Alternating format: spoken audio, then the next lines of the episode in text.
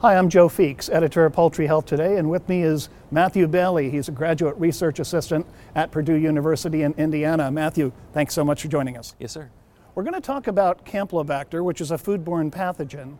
Uh, salmonella tends to get a lot of the headlines, but um, both Salmonella and Campylobacter have gotten a lot of headlines over the last year because of the new USDA FSIS part standards.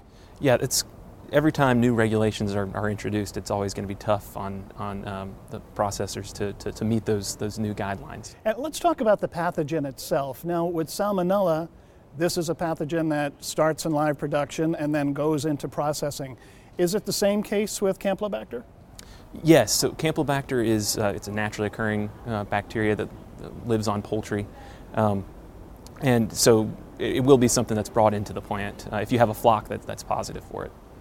So tell us a little bit more about Campylobacter. Why is it so important to control it? I know it's a foodborne pathogen, but if it gets into the food chain, what can happen? As you mentioned, you know, Salmonella gets all the all the uh, the press or whatever, but uh, Campylobacter uh, is just as important as a, of a foodborne pathogen. Um, causes uh, a disease called campylobacteriosis, um, which uh, in most cases is self-limiting. Um, it causes all your, your, your basic food poisoning uh, symptoms.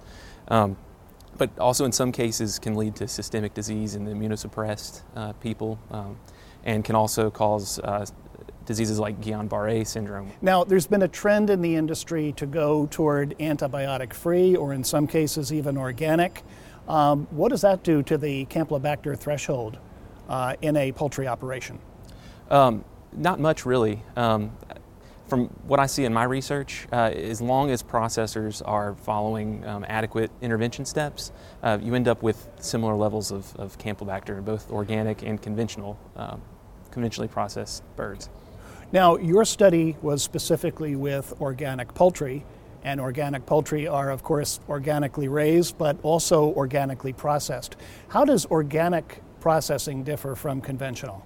The main, uh, the main difference uh, is in types of antimicrobials that they're allowed to use. Um, usually processors, well, always processors will um, apply some type of antimicrobial treatment to uh, the birds uh, in order to reduce bacterial loads.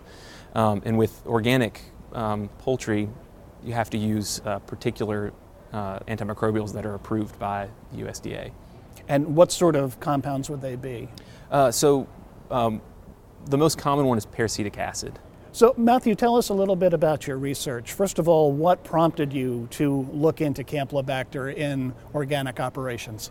Yeah, so there's you know increasing popularity in organic products, um, especially recently, and um, just the idea that consumers think that organic is healthier, safer. Um, you know, that brings to mind some food safety, uh, some questions. Um, and so I just wanted to, to, to, look at some food pathogens uh, and see what we actually find when we look at or we compare organic poultry to conventional poultry.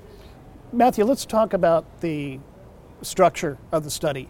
Uh, obviously, organic was involved, but you, you were also comparing it to conventional. Is this a plant that does both conventional and organic? Yes, sir. Yeah, that was one of the advantages of this plant is the fact that they process both organic and conventional birds. So we were able to, to look at both methods in the same same facility.